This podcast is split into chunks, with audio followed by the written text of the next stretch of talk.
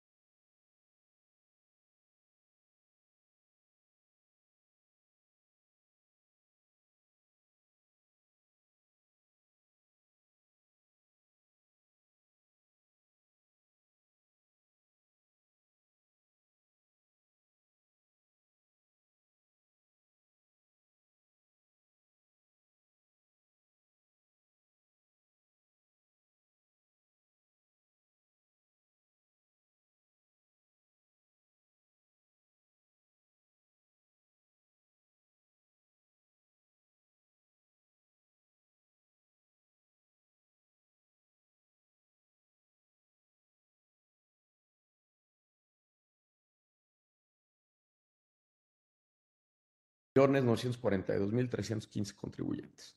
De esos 62.9 millones de contribuyentes, pues no todos son de carne y hueso. Y esto es muy importante tomarlo en consideración. Los de carne y hueso son 60.4 millones. Las personas morales que contribuyen al gasto público son 2.3 millones.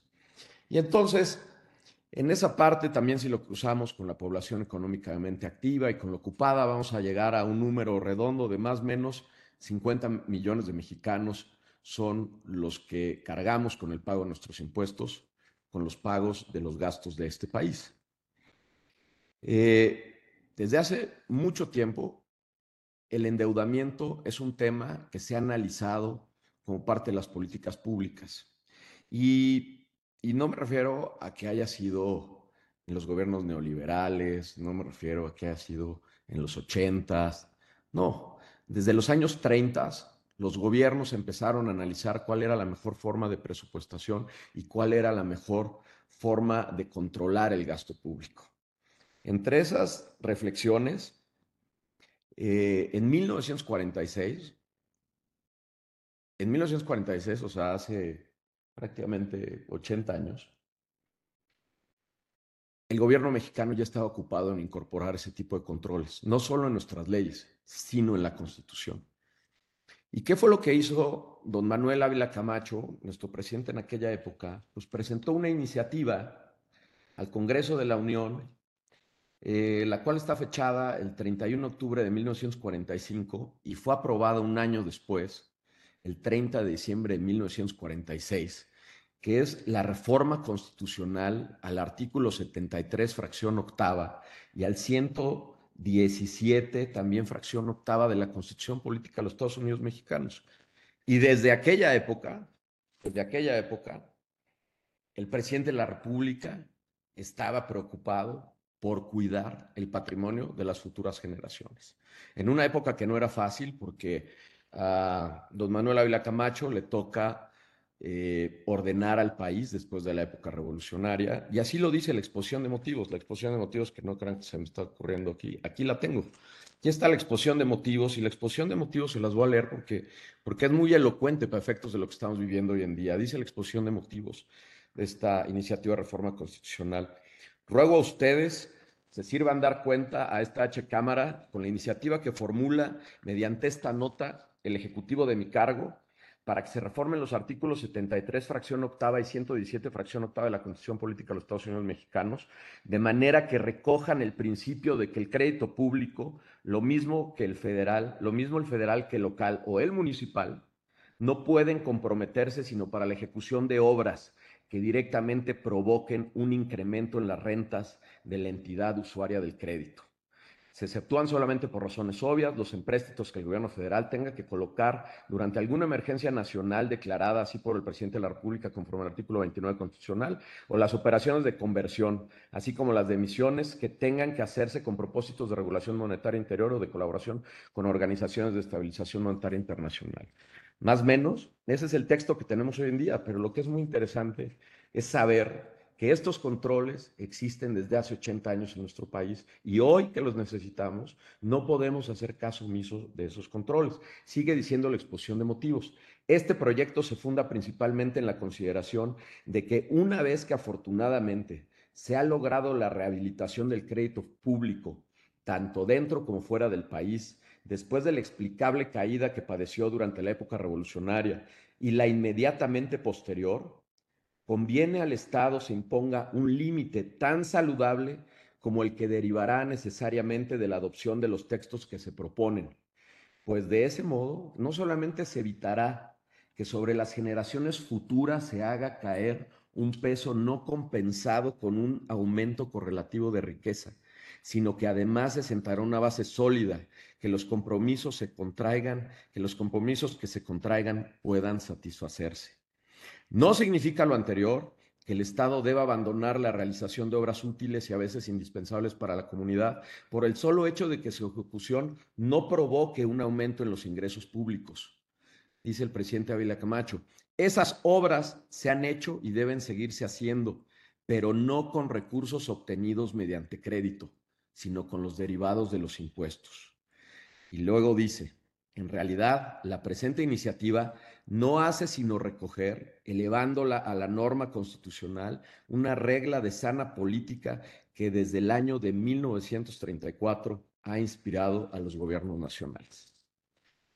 De ahí deriva el texto actual del artículo 73, fracción octava, porque es relevante hoy en día de cara al paquete económico 2024 porque es claramente violatorio de la Constitución el que se pretenda destinar la mayor parte de esos 1.7 billones de pesos al ejercicio de gasto corriente. Y este es un tema donde la siguiente pregunta es, ¿y cuál es el recurso jurídico? ¿Cuál es la vía de impugnación? ¿Cuál es la manera en la cual los, estos 50 millones de contribuyentes podemos defender nuestro futuro trabajo que se irá indefectiblemente a la basura, a pagar campañas, a pagar un gasto desmedido? Pues la respuesta es la siguiente. Resulta que dentro de todos los precedentes de la Suprema Corte, tenemos la acción de inconstitucionalidad 187-2021, que salvo error de apreciación es el precedente más reciente en materia de presentación de acción de inconstitucionalidad para impugnar contenido, no hablar de normas, contenido de un presupuesto de egresos. Y aquí la Suprema Corte, en, este, en esta acción de inconstitucionalidad, pues como se dice en el argot jurídico, pues le da palo a los integrantes de la sexagésima quinta legislatura, por la acción de constitucionalidad que presentó contra el presupuesto de de la Federación para el ejercicio fiscal 2021. Pero el tema clave, el tema interesante y el tema que vale la pena difundir es por qué. Porque básicamente lo que dice es, yo no aprecio la violación directa de la Constitución. Yo lo que aprecio es que hay asignaciones presupuestarias con las que tú no estás de acuerdo. Y básicamente, pues lo que dice es, pues eso no me corresponde a mí, eh, digo, no, no lo dice así, pero pues lo debemos entender, pues si ustedes lo eligieron, pues ellos asignaron. En este caso en particular, en el caso que estamos viendo para el paquete 2024, ese no es el caso. Y ese es el tema fundamental. El problema no es la asignación de los recursos. El problema es cómo se van a fondear esas asignaciones cuando existe una disposición expresa constitucional que prohíbe el fondeo de esos recursos. Y eso genera un camino muy diferente a todos los precedentes respecto a los cuales se ha pronunciado la Suprema Corte de Justicia en materia de, eh, de, control de regularidad constitucional en relación con la confección de los presupuestos. Porque a pesar de que la discusión pueda ser profunda respecto de si el presupuesto de egreso de la federación constituye o no constituye una norma general, eh, yo he planteado en innumerables ocasiones, sobre todo desde la cátedra, que el presupuesto de egresos de la federación es un acto constitucional sui generis y por eso no encuadra ni en una ley, ni encuadra en ninguna de las otras figuras. Por supuesto que no encuadra el artículo 72, por supuesto que no encuadra, porque es un acto constitucional sui generis. Pero el hecho de que es un acto constitucional sui generis no lo extrae y no impide que se pueda llevar a cabo una, revisión de su regularidad constitucional, sobre todo en el caso que estamos presenciando actualmente. En el, en el caso expreso, hay una violación directa de la Constitución. Es decir, si tú sacas, y, no se requieren eh, complejidades de cálculos, si tú sacas cuánto se va, se pretende gastar el gobierno federal en, en infraestructura productiva, pues no necesita 1.7 billones de pesos. Es así de simple. El resto del dinero se a gasto corriente. Y ese es el corazón de la violación constitucional eh, de una disposición que, como les decía, data desde 1946 y que el espíritu de su texto llega inclusive hasta nuestros días. Ahora bien, si, es más, si revisamos lo que dice el artículo, el artículo 117, el artículo 117 en su fracción octava, en el segundo párrafo, dice con mucha claridad, Artículo 17, segundo párrafo, su última parte. Dice con mucha claridad lo siguiente. en ningún caso se podrán destinar empréstitos para cubrir gasto corriente. Esto, desde luego, en el contexto del artículo 117 referido a el gasto de los estados y municipios. Es decir, existen por todos lados los elementos indudables donde el espíritu del artículo 73, fracción octava, es que ese dinero, si se toma prestado, no se puede destinar para gastártelo en la vida cotidiana. ¿Qué es lo que correspondería? Pues si no puedes endeudarte para esos conceptos, tienes que recortar los otros conceptos. Si no te alcanza para ese gasto, no te puedes endeudar. Y este no es un tema que sea parte del ejercicio libre de la Cámara de Diputados en términos del artículo 74, fracción cuarta. No. Esto no tiene nada que ver con los otros precedentes que se han resuelto y que se han analizado. Aquí sí hay una prohibición expresa de la Constitución. Bueno, dicho lo anterior, nada más para que nuestro amable auditorio pueda tomar nota y pueda revisar el contenido de esta acción de inconstitucionalidad, es la 187-2021, que fue resuelta en 2022, y si mal no recuerdo, en octubre de 2022.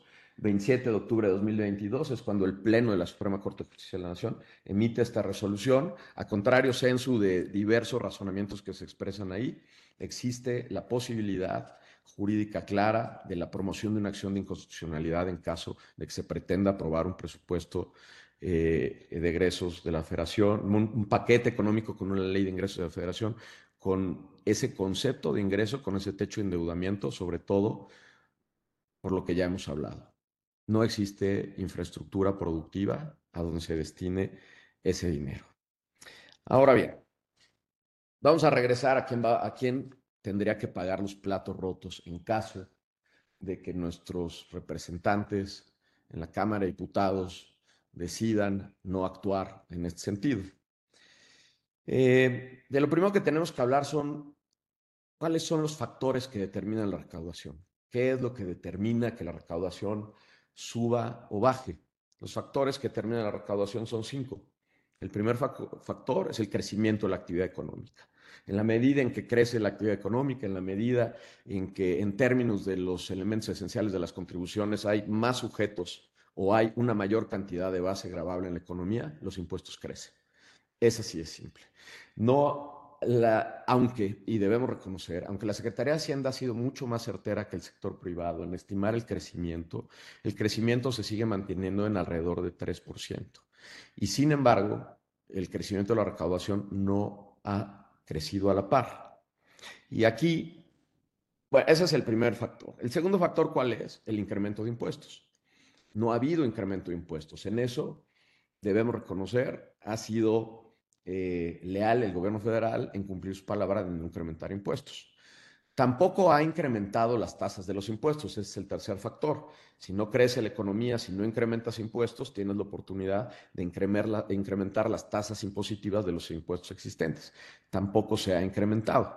Digamos, esta discusión que desde hace mucho tiempo es una discusión que gobierno tras gobierno se le ha dado la vuelta, que es el incremento del impuesto al valor agregado, porque es la manera más directa de atacar la informalidad, porque si bien es cierto la informalidad, la informalidad no paga impuesto sobre la renta, la informalidad sí paga impuesto al valor agregado de cualquiera que sea la manera en que obtiene sus ingresos. Eh, entonces, no ha habido incremento a IVA, hay una discusión muy profunda donde eh, el redireccionamiento de los recursos a las clases más bajas, por ser el IVA eh, un, impuesto, un impuesto de naturaleza regresiva, es decir, que afecta a los que menos tienen. Eh, no se ha hecho esta discusión. ¿Cómo hacerlo? ¿Por qué? Pues porque hay un gran botín político, pero, permítanme divagar un poco, pero no dejar las ideas, pero el hecho de que este gobierno haya renunciado directamente al desarrollo e inversión de tecnología como país, desde el punto de vista académico, científico, desde el punto de vista presupuestario, donde vimos presupuesto tras presupuesto las, las disminuciones para gasto científico y tecnológico. La realidad es que hay grandes respuestas que el gobierno entrante puede explotar para poder encontrar alguna manera de redireccionar el gasto que se pudiera obtener, digo, el ingreso que se pueda obtener eh, como consecuencia del incremento de IVA. Pero bueno, no se ha incrementado el IVA, por ahí tampoco ha habido camino para incrementar la recaudación. ¿Cuál es el otro elemento que reconoce eh, la OCDE, la, la Organización para la Cooperación y el Desarrollo Económicos, como un elemento que incentiva y que impulsa la recaudación? Pues bueno, es la transparencia, la rendición de cuentas y la disminución de la corrupción. El silencio es intencional. O sea, en eso, lejos de avanzar, la percepción de impunidad y corrupción ha sido completamente creciente. Los escándalos que se han publicado una y otra vez, que ustedes ya conocen, no vale la pena repetir, no han tenido absolutamente ninguna consecuencia. ¿Cuál es el efecto en el contribuyente? El efecto en el contribuyente es que no ve hacia dónde van los impuestos que paga. No ve hacia dónde va la parte del patrimonio que produjo y que tiene que entregar como parte de su obligación de contribuir al gasto público. No ve el resultado. Eso hace que no haya un incentivo para que se incremente la recaudación primaria. Y aquí vamos a entrar. Bueno, y me falta la última antes de rentar la recaudación primaria. El quinto elemento es la, eh, la eficiencia recaudatoria. El quinto elemento a partir del cual podemos incrementar la recaudación es la eficiencia recaudatoria. Y en este último pilar es en el que ha basado el gobierno toda su estrategia es muy importante que volteemos a ver los cuatro, porque hay cuatro pilares que no necesariamente se tendrían que aplicar ni necesariamente tendrían que eh, operar en perjuicio de este país, pero hay cuatro pilares que no se han aprovechado y todo se ha centrado en incrementar la eficiencia recaudatoria. La eficiencia recaudatoria se, se aplica o se plasma a través de dos vertientes el incremento de la recaudación primaria y el incremento de la recaudación secundaria. La recaudación primaria es toda la recaudación que se cumple en tiempo y forma, respecto de la cual eh, ejercicio tras ejercicio ha sido muy constante. Ejercicio tras ejercicio, eh, todo este eh, enorme universo de personas morales sobre todo, que son los contribuyentes se encuentran más, más cautivos, pues han ido dando cumplimiento eh, al, pago en tiempo y forma, porque también todos los mecanismos del SAT, que cabe la pena señalar, no se construyeron en este sexenio, sino estos mecanismos se han construido a lo largo de varios sexenios, a lo largo de varios gobiernos de distinta bandera.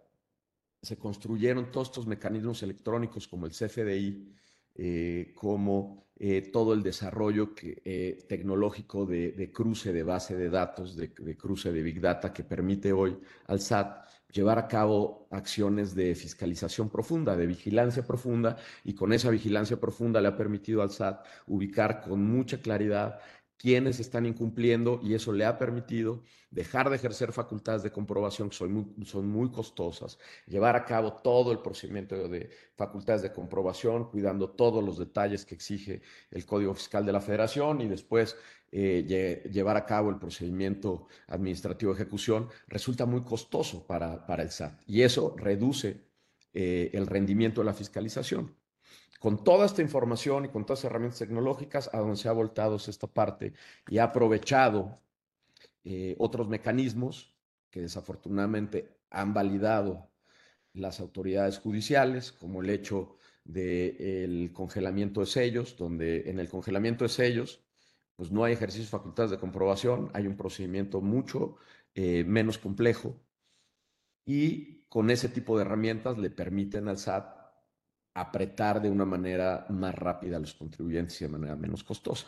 Entonces, ¿hacia dónde se ha movido el Servicio de Administración Tributaria para incrementar la recaudación? 100%, eficiencia tributaria con estas herramientas. No, no, no, quiero entrar a la discusión, yo creo que es algo que vale mucho la pena la reflexión y que vale mucho la pena para el Poder Judicial, para la Suprema Corte, eh, para el Tribunal eh, Federal de Justicia Administrativa la reflexión donde la Suprema Corte ha hecho un gran trabajo en la defensa de los derechos humanos de la ciudadanía en general, pero es momento de que la Suprema Corte también voltee a ver los derechos de los contribuyentes, porque el hecho de actuar, de, actuar como contribuyente no elimina los derechos humanos de los contribuyentes, ni elimina principios básicos y elementales de garantía de audiencia y de debido proceso para poder reglar los nuevos procedimientos bajo los cuales se conducen las autoridades fiscales. Eh, pues muy bien. Dicho esto, el tema es la recaudación tributaria no se ha incrementado en la medida en que esperábamos, pero sí se ha incrementado a través de una política muy decidida de apretar a los grandes contribuyentes. Yo creo que esa política en muchos casos ha sido acertada. ¿Por qué? Porque tienen que contribuir al igual que el resto de los contribuyentes. Sin embargo, también se tiene que reconocer que los grandes contribuyentes generan empleo, generan estabilidad, generan pagos eh, eh, generan cadenas productivas y no puede ser que solamente los grandes contribuyentes, que son el 4% de todo el registro de contribuyentes, pues sean eh, el, motor principal de la economía. cuando hacemos el cruce, pues sí vemos que los de carne y hueso, a pesar de que son el 96%, aportan el 24% de la recaudación, mientras que las personas morales, incluidos ahí los grandes contribuyentes, que son solo el 4%, ellos aportan el 71% de la recaudación. ¿Qué es lo que podemos esperar a futuro? Lo que esperamos a futuro es que se mantenga. ¿Y se mantenga en términos de qué? Se mantenga en términos del ejercicio eh, de, las facultades en materia administrativa. Ahora bien, eh, ¿En qué no funciona así? No funciona así en, la, en, en el fenómeno de la materia penal fiscal, no funciona así por un tema de simple estadística.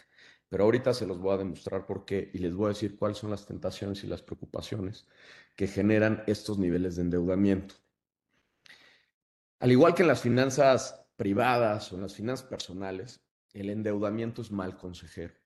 Y el endeudamiento empuja al endeudado a llevar a cabo acciones que quizás no quiere, que quizás sabe que le van a hacer daño, que quizás no tiene la menor idea que le van a hacer daño, pero las tiene que hacer.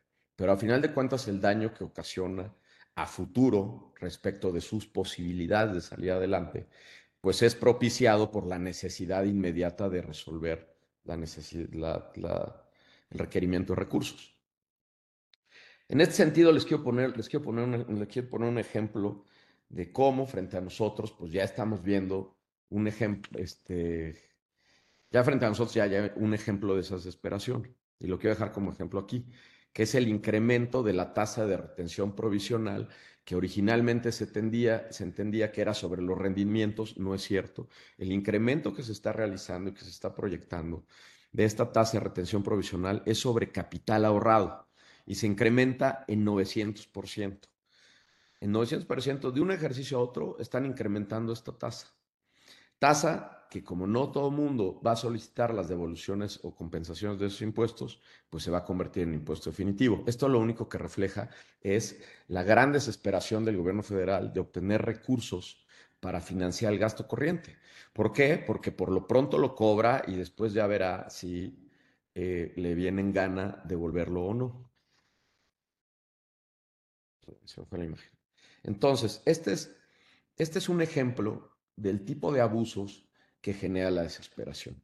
Ahora bien, regresando a la eficiencia recaudatoria, dejando de lado la recaudación primaria, que es la recaudación que se realiza de manera espontánea en tiempo, digamos, el resto de la eficiencia recaudatoria pasa primero por esta parte de comunicaciones por correo electrónico, este, llamados comunicados, pasa por eh, el tema de cartas de invitación, pasa por todas estas eh, conversaciones y videollamadas para aclaraciones, pasa por toda esa parte, después pasa por el ejercicio estricto de las facultades de comprobación y el procedimiento económico coactivo, el procedimiento administrativo de ejecución. Y después la última parte de esta cadena, y esa es la conexión con el tema del endeudamiento, la última parte para la eficiencia recaudatoria se llama la persecución penal de los delitos fiscales. Y aquí es muy importante ver la, ver la proporción. Porque si nosotros hacemos un cálculo somero de cuántos asuntos podría haber ahorita en la Fiscalía General de la República, en la Unidad de Delitos Fiscales Financieros, pues tendríamos la conclusión de que habría quizás alrededor de mil asuntos en trámite. Mil, mil cien, mil doscientos asuntos en trámite.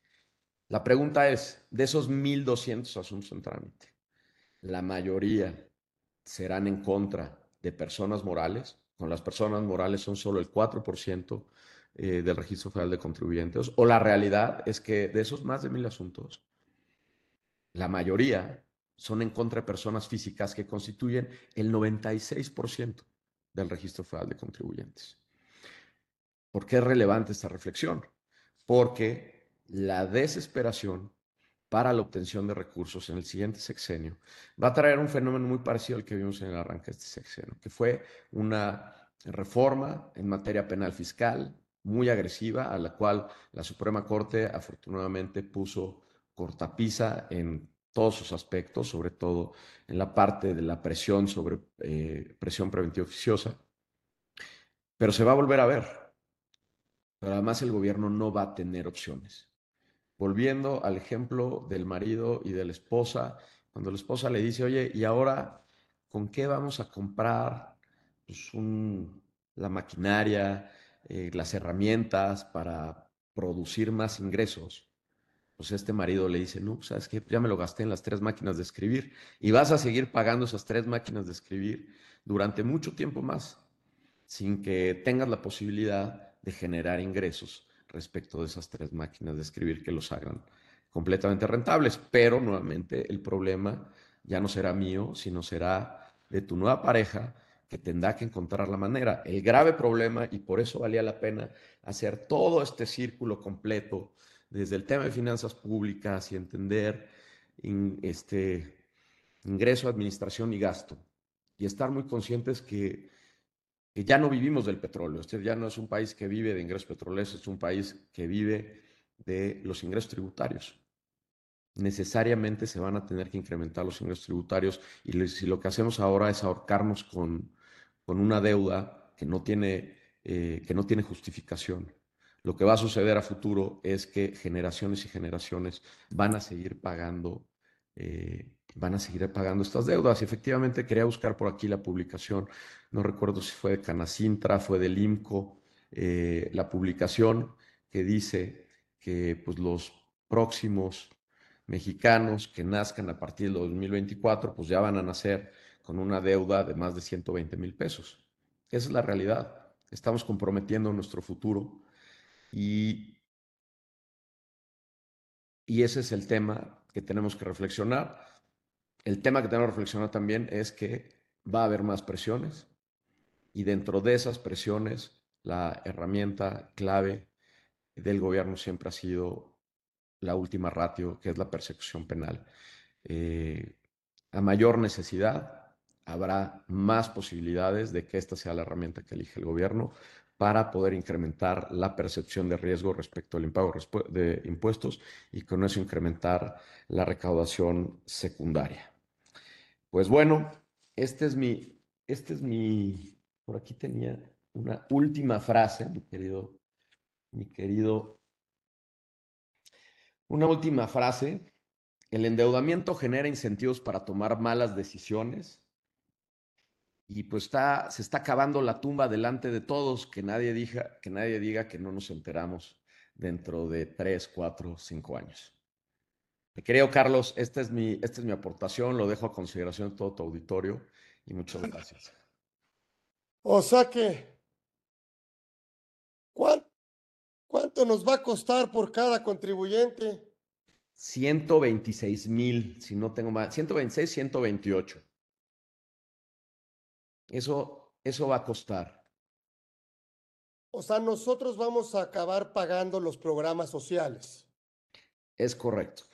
Y mira, te decía, en los programas sociales creo que no es el grave problema.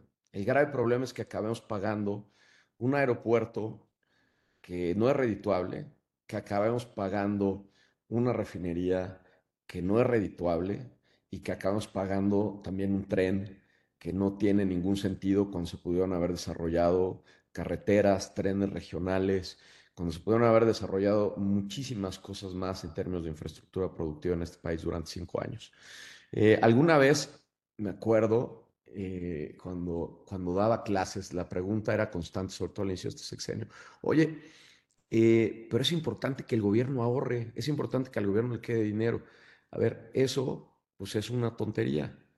El gobierno no puede ahorrar, el gobierno se tiene que gastar el dinero que tiene hoy por una simple y sencilla razón, porque ese, porque ese dinero que se ahorra significan años de retraso para la población. Esa carretera que tarda cinco años en llegar, le quitó cinco años de vida productiva, de tiempo a las personas que no tuvieron esa carretera. Las gentes que no tuvieron el hospital y que no se pudieron salvar, pues bueno, por haberse tardado cinco años, por haberse dejado ese dinero guardado, eh, pues esa gente ya no se pudo recuperar.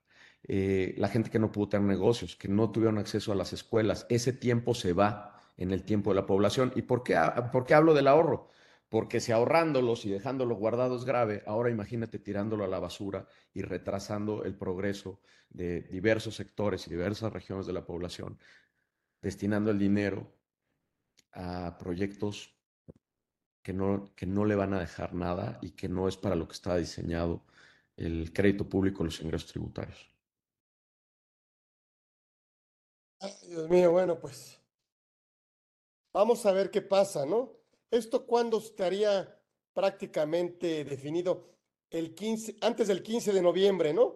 Es correcto, el 15 de noviembre es la fecha límite para que esté aprobada tanto, tanto la LIF, que es la, la primera que se aprueba en el Congreso, que tendrá que estar aprobada a más tardar el 30 de octubre y luego vendrá la aprobación del presupuesto de ingresos de la Federación.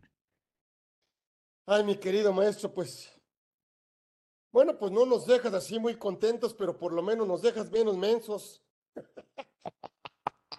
pues sí, pues sí, por lo menos ya tenemos ahí, pues más elementos, ¿no? Te voy a decir algo, la verdad es que trato de ser más optimista, pero aquí el tema no es dejarlos como, este, no es, no es dejarlos ni enojados ni, ni intranquilos. Aquí lo que me gustaría es dejar al auditorio ocupado de que existe un recurso jurídico para frenar esto. Eh, esto es importante que llegue hasta nuestros representantes en el Congreso y en la Cámara de Diputados, porque hay manera de evitarlo. Si no se evita es porque Nuestros representantes no están haciendo lo que les corresponde hacer y esto sirve para muchas reflexiones porque pronto iniciará un nuevo sexenio, pronto iniciará un nuevo sexenio donde se requerirá seguir con lupa cuál es el Plan Nacional de Desarrollo, cuáles son los elementos fácticos y numéricos y técnicos que le dan sustento a ese Plan Nacional de Desarrollo, para que podamos evaluar después, seis años después, hacia dónde van las políticas públicas, hacia dónde van los programas y hacia dónde va el gasto público. Entonces, sí tiene razón, quizás no, quizás no soy muy halagüeño, pero, pero creo que es un tema que vale la pena la reflexión. Y vale la pena la reflexión desde este punto que se ve lejano, pero hasta el punto donde en la vida cotidiana el hecho de que haya un incremento de impuestos como consecuencia de endeudamientos cotidianos, eso le pega a la perspectiva de personal de todo el mundo, eso le pega a los bolsillos de las personas, eso le pega a la manera en la cual la gente va a pasar los años de vida que vaya a pasar de aquí a que se vaya del mundo, cuánto dinero va a tener en la bolsa. ¿Por qué vamos a desperdiciar esas cantidades de dinero que en lugar de que las pueda gastar eh, la ciudadanía en otras cosas, las va a tener que pagar de impuestos? Esa es la reflexión, mi querido Carlos. Pues que hagas ajo, mi querido Ulises. Nos tenemos que ir, pero siempre será tu casa, siempre será tu espacio. Así que no tengo más que agradecerte. Tenemos ahí un, un reconocimiento que ya tendrá, ya tiene muchos, ya sé que eh, ya, ya, los, ya los ponen por mes. los de, bueno, uno para el, desde septiembre, ahí lo metes en la carpeta digital de septiembre. En mis consentidos. En, los consentidos. Entonces, por supuesto, pero pues todo nuestro cariño, todo nuestro agradecimiento. Muchísimas gracias por estar aquí con nosotros a explicarnos este tema de endeudamiento que seguramente pues está, se, se estará discutiendo, sobre todo ahorita en la, cuando se empiece a discutir el presupuesto de egresos, ¿no? Es correcto. El presupuesto de egresos y, y, y, bueno, pues estaremos de alguna manera desde nuestra trinchera tratando de que, de que no se viole este tema de, bueno, pues esta, esta eh, eh, inconstitucionalidad, ¿no? De alguna otra manera, por ahí lo vemos más claro, ¿no? Hay una violación constitucional, sin duda, mi querido Carlos, de llegarse a aprobar de llegarse a aprobar esos niveles de endeudamiento para esos objetivos. Lo que pasa es que luego que llega a lo mejor a la Suprema Corte dicen, pues no jaló, ya se aprobó, ya se lo gastaron. Ahora, ¿quién lo va a regresar? ¿Qué pasaría? Pues quedaría para el siguiente, ¿no? Pues mira, que, quedaría para el siguiente, pero también es muy interesante esto, porque pasó con lo del Plan Nacional de Desarrollo, donde todo mundo se voltea a ver y dice, pues es que no hay manera de impugnarlo, es una norma imperfecta. Oye, pues señores legisladores, si no hay manera hoy de impugnarlo, pongámonos a trabajar para generar los mecanismos oportunos para que esas disposiciones constitucionales tengan cabida. O sea, no es un tema aspiracional, es un tema técnico muy estricto, donde si hoy no existen los mecanismos y la Suprema Corte dice, no, pues es que pues no solo las asignaciones, sino las violaciones constitucionales tampoco las vemos aquí, pues entonces pues habrá que encontrar la manera desde el punto de vista legislativo de modificar eso. Yo creo que es el trabajo de, de pues, los diputados, senadores de la oposición. tendrá que ser el primer filtro, ¿no? Oye, analicemos lo que no atenta en términos constitucionales, ¿no? Sin lugar Si no, pues que vaya para atrás, ¿no? Es correcto. Digo, todos tenemos filtros en nuestras empresas, en nuestro tiempo. Bueno, oye, ya lo revisaron, que no vaya. Digo, pues, no sé, me parece, ¿no? Pero bueno, desde nuestra trinchera haremos y, y pondremos nuestro granito de arena para que este país, nuestro querido México, pues este, o sea, sea un mejor país como, como ya lo es. Así que gracias. El maestro Ulises Gómez Nolasco estuvo con nosotros en esta edición 153, súper programa, súper conversatorio, y lo seguiremos invitando y le seguiremos pidiendo temas. Y además no necesita invitación porque no viene de invitado, viene de anfitriones, él, él es de casa, o sea, él prácticamente decide lo que, lo que hacer aquí con nosotros. Así que un abrazo para todos los que se metieron, un abrazo para ti. Gracias. Nos vemos próximo miércoles en Conversando con Orfe. Muchas gracias. Abrazo fuerte. Gracias, querido Charlie.